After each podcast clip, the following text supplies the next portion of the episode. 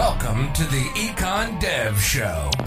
We explore the strategies, ideas, and insights that are driving economic development forward into the future. You'll hear new insights from passionate EDs about their successes and struggles. And you'll learn from attraction and retention experts about how to apply actionable strategies inside your EDO. We'll help take your organization, your community, and your career to the next level. Here's your host, Dane Carlson. Welcome back. Jim Eldridge is the president and CEO of the Ada Jobs Foundation, an accredited economic development organization which serves the area of Ada, Oklahoma. Jim specializes in developing new programs to support rural entrepreneurship, technology development, and community focused research. Prior to joining the Ada Jobs Foundation, Jim was the executive director of the Uptown 23rd District Association in Oklahoma City. Jim is a certified economic developer and holds his master's in regional and city planning from the University of Oklahoma. Jim, welcome to the show. Great. Thanks for having me. Absolutely. I'm glad that we were finally able to connect after all these years and get together and talk a little bit. Yeah, no, I'm excited to see you again. And I think I remember our last conversation in Fort Worth and um, getting to enjoy this part of the country and, and talk a little bit about more of your experience and how you approach economic development. So very cool to see you again. Before we do that, let's let's talk a little bit about uh, what you're up to. So Sure. why don't you give us the a, a brief overview of Ada, Oklahoma? Because I'm ass- assuming most of our listeners don't know where it is, couldn't find it on a map. Tell us about that a little bit, and then we'll talk about the Ada Jobs Foundation. Sure. So I'll give you the best background of Ada I can. And so Ada is a town of about 17,000 people. Uh, we're located in southern Oklahoma, about an hour southeast of Oklahoma City, about two hours north of Dallas Fort Worth metro area. Um, we are the home to the Chickasaw Nation's headquarters, and they have an area that covers a big portion of southern Oklahoma. Um, but that's a big deal for us, and they're a major, you know, local employer and major local economic driver. Uh, we're also home to the headquarters of Legal Shield, which is a, a company that's sort of moving more and more to the legal tech space. Uh, we are also uh, home to East Central University, which is a public regional university that enrolls about uh, 3,500, 4,000 students or so. Um, but Ada is a, just, it's a very, very unique place. Uh, you know, I grew up in Oklahoma City, but I had some family that grew up in the area. And um, for being a town that's the size of Ada, it sort of feels like a town two or three times its size in terms of the impact and the activity and the amount of talent that we have here. Um, but it's it's certainly not a large town. It sort of is um, almost feels a little bit like an island or something, right? So um, operates very differently than anywhere I've ever been. But it's it's been a very interesting place to work. Um, I'll also add that Ada is home to a EPA uh, Office of Research and Development facility named the Robert S. Kerr Environmental Research Center. So it's one of a few um, what they call ORD facilities for the EPA that really focuses on um, doing new research and development, you know, for the federal government. So really interesting collection of people that come in and out of Ada with PhDs, with impressive professional backgrounds. And you keep saying, well, why, how did you end up in Ada? Right. And it's, it's been a really cool experience to meet some of these people and learn what they do. So That's fascinating. All of that in a town of about what seventeen thousand people. correct. I, w- I was really surprised. I like to, you know, pull up the Wikipedia article on cities where my where my guests are, and the article on Ada was very interesting. Usually, it it sort of describes the the weather and the environment and the history and and uh, a little bit about the economics, but it says right there in Wikipedia, it says Ada has a diversified economy. And I thought that's phenomenal for a community of 17,000. But now that you've said this, that you have these very large organizations headquartered there, uh, and you have this research institute and the university, you have capital, you have talent, you have education, you have all that. So you work for the Ada Jobs Foundation, and uh, it sounds like from the title, it sounds like a workforce development organization, but I'm assuming that's not what it is. So why don't you tell us about it? No, so we're a 501c3 nonprofit economic development organization. Um, and, you know, really, I think at the time it was founded in 1998. And at that time, um, manufacturing was really changing in rural America, and especially in, you know, what would be considered like the rural South. So a lot of southern cities had an incredible amount of success. And I could, you know, talk for ages about this and uh, recruiting industrial companies uh, to these you know, kind of Sunbelt towns, you know, maybe, you know, 1950s, 60s, 70s. But by the 1990s, there were a couple of large manufacturing plants in Ada that shut down, um, which totally went against, you know, the long, you know, community narrative of having some really stable and good economic success. And so the, um, the community leadership at the time and several people that are very active in the business community founded the Ada Jobs Foundation as a way to complement existing efforts with Ada Main Street and the Ada Chamber of Commerce. And they wanted a modern, you know, maybe more metro style economic development organization. Um, and we were also formed with the uh, passage of a economic development sales tax called Proposition 2. So it's a quarter cent sales tax dedicated to economic development. Um, if any of our listeners are from Texas, it's very similar to like a Texas B type corporation, but we're technically our own private nonprofit. Um, and so the two things together were really designed to create quality jobs in the community. Um, and so as I've started here and worked through this, I take a very, um, very broad interpretation of this idea of a quality job, right? And so, yes, we create jobs and yes, we create, you know, more tax base and wealth, but I've really thought about what does that mean to someone, right? What is it, what does a job mean to someone's life? You know, it's the people you work with that are your friends that you see every day. It's the ability to have a, a lifestyle that allows you to, you know, take care of your family or go travel or fund education or do the things that you really want to do or support the people around you. And so it's, I, I hate the term live, work, play, you know, but I really do think that the idea of a quality job um, is something we can go much, much deeper on and think about. Yes, jobs mean money, but they also mean what does that mean for a community to have this quality job there, right? So, mm-hmm. so how did you end up in Ada? So it, it, and I can kind of go full circle on this. I didn't realize the full family history till I moved to Ada, but um, my grandparents actually met in Ada in the late 1920s. Uh, my grandmother is going to school at East Central University to become a teacher, which was a very common, you know, thing for women back then coming to ECU. And my grandfather, I grew up about uh, 20 miles to the west in a town called Stratford and grew up, you know, on a pecan and, and peach orchard. And um, anyways, they'd met in Ada and um, the Great Depression hit and they moved to Oklahoma City. So my grandmother never finished her college education in Ada. And, um, you know, they found work in Oklahoma City and that's where my dad grew up and that's, that's where I grew up. But, um, I, I didn't know that full history. And so when I grew up in Oklahoma City, I grew up, uh, in kind of a very urban part of Oklahoma City and a part of Oklahoma City that, um, was very hard hit by an economic recession in the 1980s. And so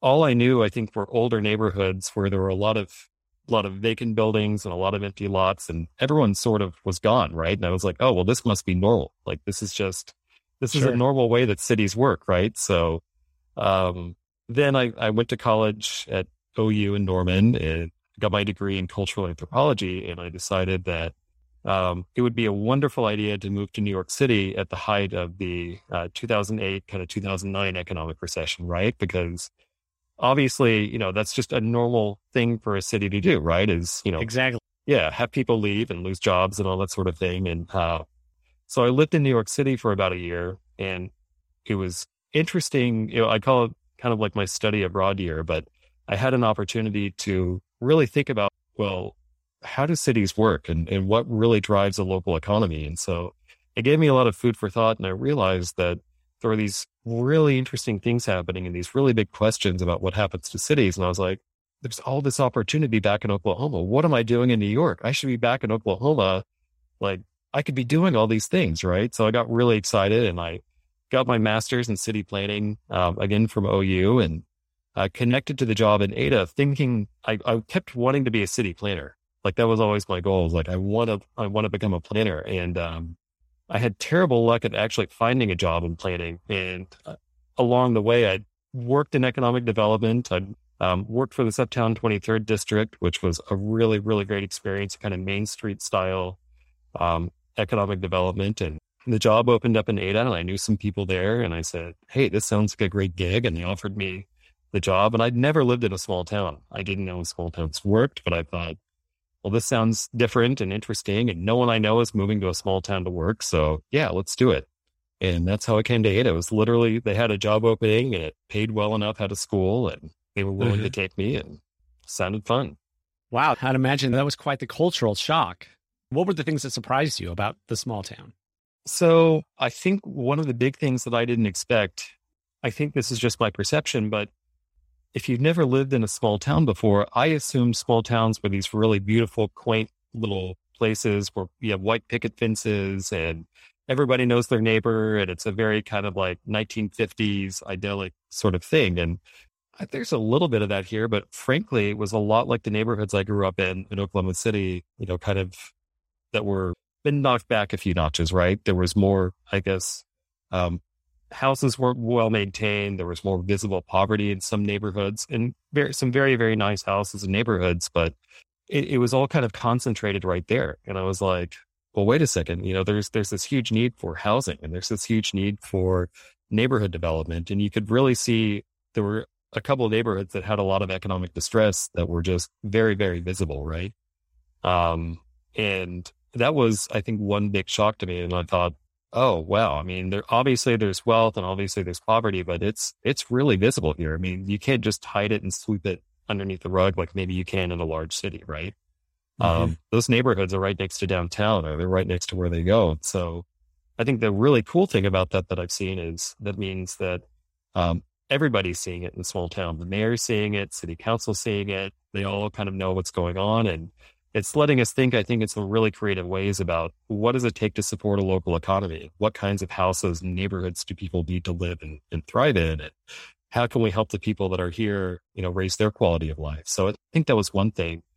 Um, another thing that I noticed is that working, especially in a metro area, there's just such a large capacity for volunteers and people that want to contribute to the community, right? There are people that have spare time and stable jobs and I remember when I worked for Uptown 23rd, we would say, Oh, we need volunteers for this. We'd have 15 people within an hour, right? And they would show up and they would do these great things. And you're like, where did all these people come from out of the woodwork? The people just, you know, it, it was so easy to get people recruited to events and to things that were happening. And I noticed that the smaller and smaller you go, there's only so many people that are really active volunteers. And so the volunteer base here gets stretched really, really thin and people can kind of sometimes work in smaller silos um, and so when we do something, we kept saying like, okay, well, we're going to do this. And all these people are going to show up, say an entrepreneurship networking hour, right? And um, we'd get like two people or one person. And I'd be like, where are all the people? And so we had to go much deeper and we had to be much more intentional and we had to build much stronger relationships to really bring out the people that I think would benefit from some of our programs or services. But on the other hand, it's allowed us to build much, I think, stronger and deeper relationships with these people, right? So it's more close knit. Um, whereas I think in a city, sometimes you just get people that are kind of washing in and out of different organizations and committees, and there's just always people around, so that's okay. And I think working in this small town in particular, um, you really have to build more that one-on-one kind of relationship with a lot of different people. So let's talk about that. How do you go about doing that? So I think you have to figure out how they communicate, right? Um, there's a generation here that wants you to pick up the phone and make an appointment and go down and meet with them one on one. And sometimes the first meeting is not the meeting that gets the result, right? And so they want to really, to really get to know you before they're going to trust you, right? They want to see that you're going to be there and you're going to stick around. And, you know, they'll kind of look at you first, kind of like, some people are just really warm and opening, but open about how they relate. But some people, it takes a little bit of time for them to kind of build up that trust, and they know the people around them they've known their entire life, right? They they've worked with them for decades, and here I am as this new guy from a big city coming in, who's an economic developer, and um, in some cases, it's taken years to develop. I think a good relationship, but I think nothing's made a bigger impact than picking up the phone and say, "Hey, why don't I come down and, and talk to you about X, Y, Z?" Um, and I think people here really appreciate that face to face interaction. Is I think it's a culture that thrives face to face, which has certainly made the COVID era more challenging, right? Um, but in general, I think that kind of one on one communication really works well here. You mentioned seeing these neighborhoods in the community and noticing the disparity between the, the, the poor areas and the richer areas and their proximity to Main Street and and all of that kind of stuff. And as you say that, you sound to me like a more like a planner than like an economic developer. So can you talk about how your education, you're planning education, how that has helped you and changed how you see things and interact with economic development in general. Sure. And, you know, there's always the old joke that no one wakes up one morning and decides to be an economic developer, right? I mean, mm-hmm. it's, it's not an obvious profession. And in some ways, planning really isn't either. But if you're interested in cities and if you're interested in how they work, planning feels like a very logical step to go in. And, um, you know, I think what's interesting about that is I've been asking the same questions, but the way they get about how do cities work and what is, you know, what is the nature of poverty and what is the nature of wealth and, and how do economies get structured, right? And it was really interesting. I went through a economic gardening class with Chris Gibbons um, several years ago, and he was framing things in a way where all of a sudden it just clicked for me, like talking about how commodity economies can sometimes produce more poverty than an innovation economy, right? And what does it mean to be in a place where um, you know, your exports kind of die off and the and the town really kind of closes in on itself. And it's interesting is Chris Gibbons is also a graduate of OU's planning program, you know, from the 1970s, right? And mm-hmm. um, all that to say is, I think the nice thing about a planning background is it teaches you to think very broadly, and I think it teaches you to think in very spatial terms, right? How different parts of a city or geography relate to each other, right? You know, what's the flow of traffic or information or something like that. And so and I think really more than anything, an anthropology background's given me the idea to say these neighborhoods and these places have very unique characters and, you know, the culture of a place really matters. And do you have a closed culture or an open culture? Do things, um, you know, how do people communicate with each other, right? You know, what's, what's sort of the, the common cultural belief here? And so thinking about neighborhoods as unique places and unique cultures, I think is really helpful. But like many economic developers, you know, I started out and you'd go to a local company on a BR&E visit and you'd say, well, what's going on here? You know, what's, what's the biggest challenge? And, you know, there, if you're in this field, you know, the first thing they're going to say is talent. And the last thing they're going to say is talent. They're, we don't have enough workers. You know, the people here don't stick around. Um, and as we started going through this, I, I, my original thought was, okay, well, obviously we just need a better better education, right? We'll give them the mm-hmm. skills, they can go work. So we met with our education partners and I was like, oh, these places are great at educating people. This, you know, they have great programs, they win awards. The people that come out of here have excellent skills. But then we looked at, oh, but there's two or three people that go through each program in a year, right? And so our pipeline was so small. And what's been interesting and what's I've learned, you know, kind of looking at this is um, there's these things about the way that our city is built and the way that our city functions that can really hinder economic development in the sense that if someone's car breaks down and they live more than walking distance away or biking distance away from work, they may miss work that day. And then the manufacturing plant or the company that employs them, you know, may not be able to complete, you know, something for that shift. And then they have to scramble to bring things on. You know, if our communities don't offer a lot of, you know, uh, good opportunities for health or safety, you know, that can really impact the way that people work. And so we start to think about all these things that where someone lives can really impact, you know, their contribution to a local economy, right? Um, and so I think even in a small town, it's really, really important to think you can have kind of a blue collar neighborhood that really supports itself and really supports the people there. And it's a wonderful place to be, right? But it may not look shiny and polished and, and clean, right? Conversely, you can have a very affluent neighborhood where everything looks perfect and the lawns are mowed and everything's great. Um, but you know, maybe there's there no one knows their neighbors, and maybe in, an event or crisis, you know, things really falter there, or, or things really break down, and you people struggle. So Herbert Gans, I think, was someone that wrote about this a lot as a sociologist, you know, talking about these different neighborhoods. But I think still the same lessons apply, where we've got to really think about how a neighborhood functions and how that affects where companies can find their people, right? Because ultimately the workers have to live somewhere. So, right. So, how does that work? How does that fit into what it is that you do on a daily basis, though? I mean, I think this is super interesting. Yeah. I, I just kind of wonder how do you apply that directly? So, for instance, you know, we have a manufacturer that has told us through a BR&E visit that he really struggles to get people um, to work. You know, some of his employees have trouble, you know, car trouble. Some of them get to work on a skateboard or a bicycle and it's not always reliable and they'll often skip work if the weather's bad or if they you know have you know wake up too late or something like that with very limited transit in rural areas. We have, you know, kind of a, a what we call a call ride system. You know, you call the number and schedule an appointment. It's several hours, you know, may go by between the call and scheduling and pickup and going back and forth. So it's really used by people that may have medical appointments or something like that. It's really not used by people to get to work. And so, you know, knowing people in the community and knowing, you know, this is a system run by our county and our city works with our county, you know, I'll talk to our city manager about this and say, wouldn't it be great if we could figure out this thing? And so we're currently assessing could this call system have a set route, you know, and could they, you know, maybe pick up people for a shift and deliver them there at the same time every day? Uh, you know, could we use this as a way to generate more money for the call system so that, you know, um, they could do more with those funds and those things coming in. So I think it's really just thinking about connecting the pieces that are there and saying, we have a partner, we have an opportunity, we have a program. How do we fund it? How does this come together?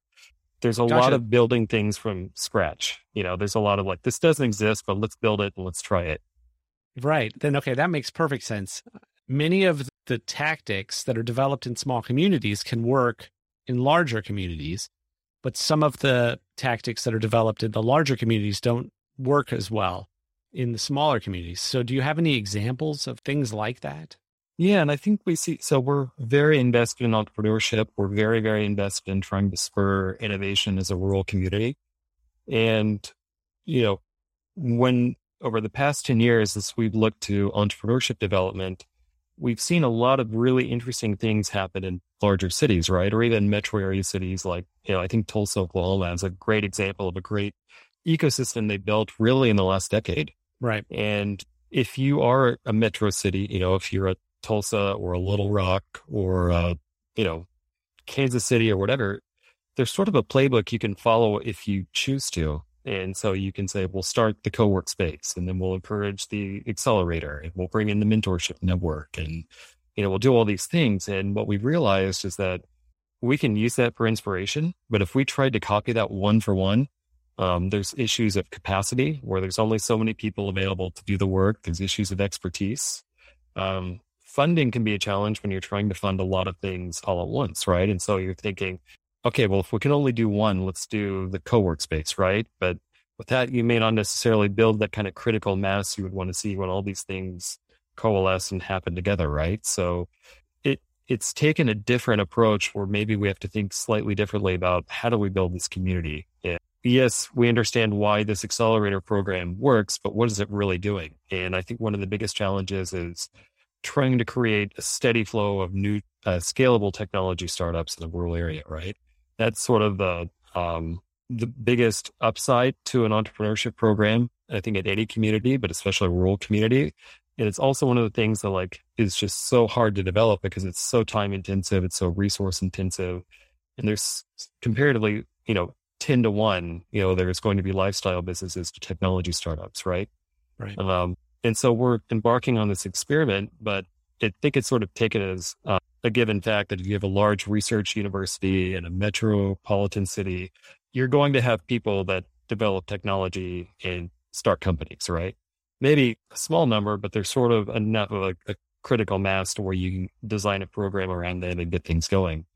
Um, it's really for us saying, okay, we thought we were here. Now let's take three steps back and realize that we're actually way, way, way you know, farther back from where we expected. And then let's say, okay, if there isn't a technology startup, who are the people that would start a startup and what resources do they need to build their idea, right? So it's gotcha. recalibrating.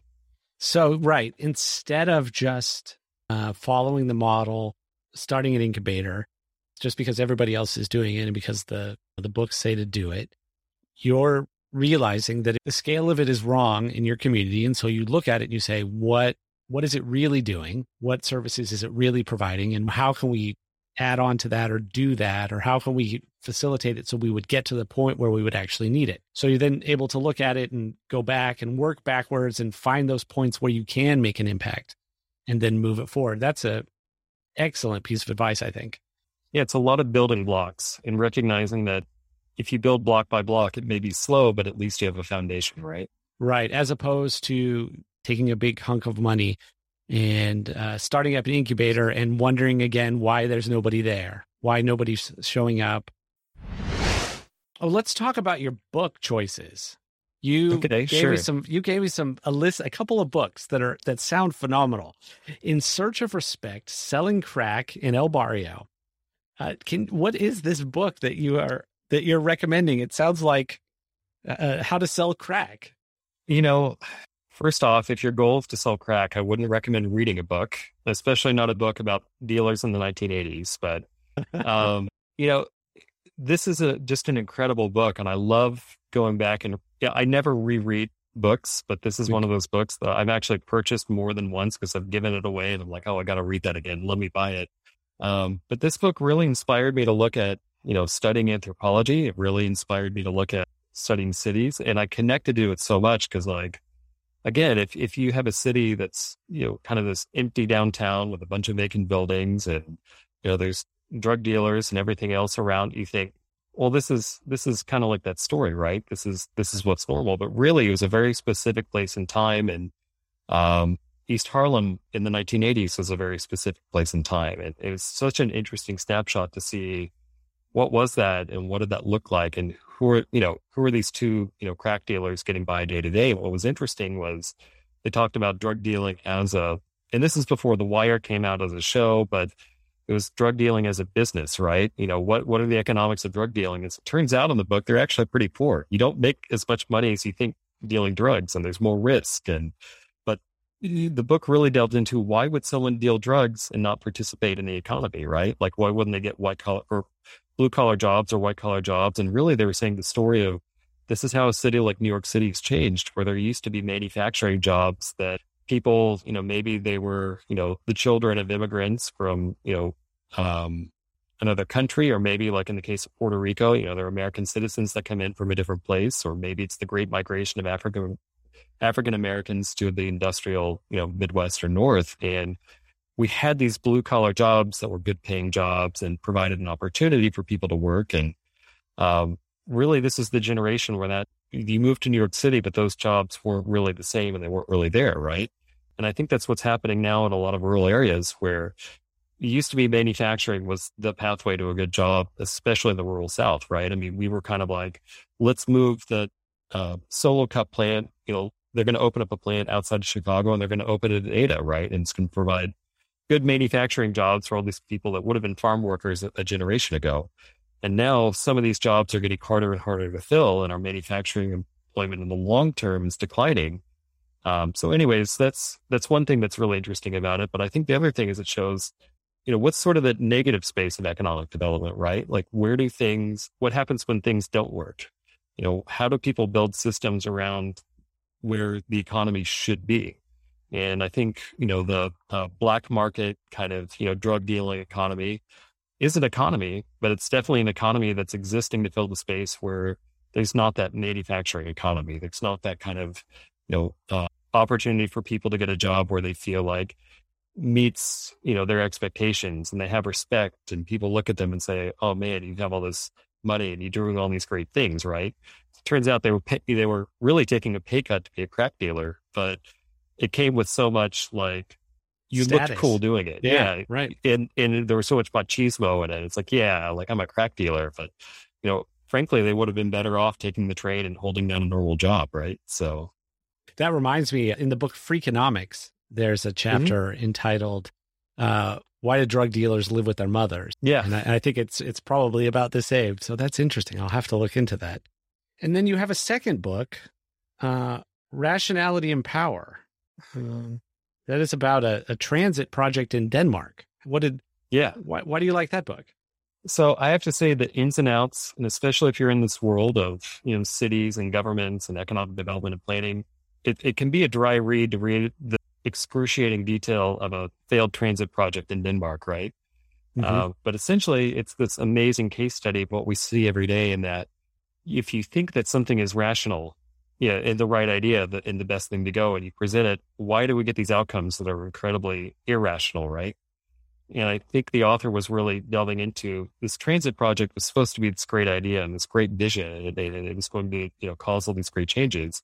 But years dragged on of bureaucracy and local politics and horse trading and everything else, and the end result was kind of mediocre. And they were like, how do we go from this wonderful idea, this rational future to something that really didn't meet anyone's expectations, right? And I think what was really cool about it is this was sort of applying kind of critical studies to the idea of community development or planning. And it, this is something that I think we as economic developers deal with every day for these community projects or these incentives or these developments where we know it's great. We've done the research, we've looked at it. And even if you can convince every city council member, every member of the public, sometimes projects don't go to plan. And um, I think it's important to take a step back and realize that, you know, having the right answer and being rational isn't everything, right? You know, there's going to be this whole other beast of people will perceive stuff in different ways. And we have all these different actors in a city and a community, you know, getting involved. And sometimes it's about who has power, not about who, uh, you know, who's right. And I remember right around the time I was reading this in grad school, I had a professor who's the, his name is Fernando Costa, and he's the assistant city manager, I believe, in Fort Worth at this point. Um, and he was talking about how he had um, sort of lost down on a, a, a, project, right? He he was on the wrong side of they were going to build a new highway and call it a parkway. And from a planning point of view, it was a terrible decision, right? It was going to increase congestion and it was going to um, really hamper community development and, and do all the things that can sometimes happen with a large you know, highway or interstate project. Um, and it was really interesting because when I heard him talk, I was thinking, here's this guy who's very accomplished, wonderful track record, decades of experience. And he talked about a project that sometimes doesn't always go the way you think, even though you know that you think you're in the position where you're right. It can sometimes, there are other, other things going on. And I think that's just an important lesson for us to learn that um, even if we're right, that doesn't always mean we're we're being effective. And I think sometimes we need to think more broadly about what does it mean to be effective, and how do we really um, carry out the things that we know are good for economies or good for people in our, our communities, right? Absolutely. And I think that requires us to, like you mentioned, sit down with people and understand what it is that they need and what it is that they want. That's fascinating. Well, Jim, it, it, has been excellent having you on here today. If our listeners would like to reach out to you and maybe ask you for some advice, how should they reach out to you? Sure. So, um, LinkedIn is a great place to connect with me professionally. Um, and I, I assume you'll put my LinkedIn link I up will. there. Um, you can reach out to me on Twitter. I'm not an active Twitter poster. I'm an active Twitter reader at this point, but um, at Jim Eldridge is my Twitter handle. And you can also visit the growada.com website and uh, email me. Always happy to help. Um, you'll find my direct contact on the staff about page and happy to talk to anyone that wants to um, connect or learn more. So excellent. Well, Jim, it's been great. Thank you very much. Yeah, yeah. Sounds good. Talk to you later. All right. Thanks. You've been listening to the Econ Dev Show with Dane Carlson. If you're an economic developer who never stops learning, for more expert strategies, fresh insights, and new ideas to take your career, organization, and your community to the next level, visit us on the web at econdevshow.com.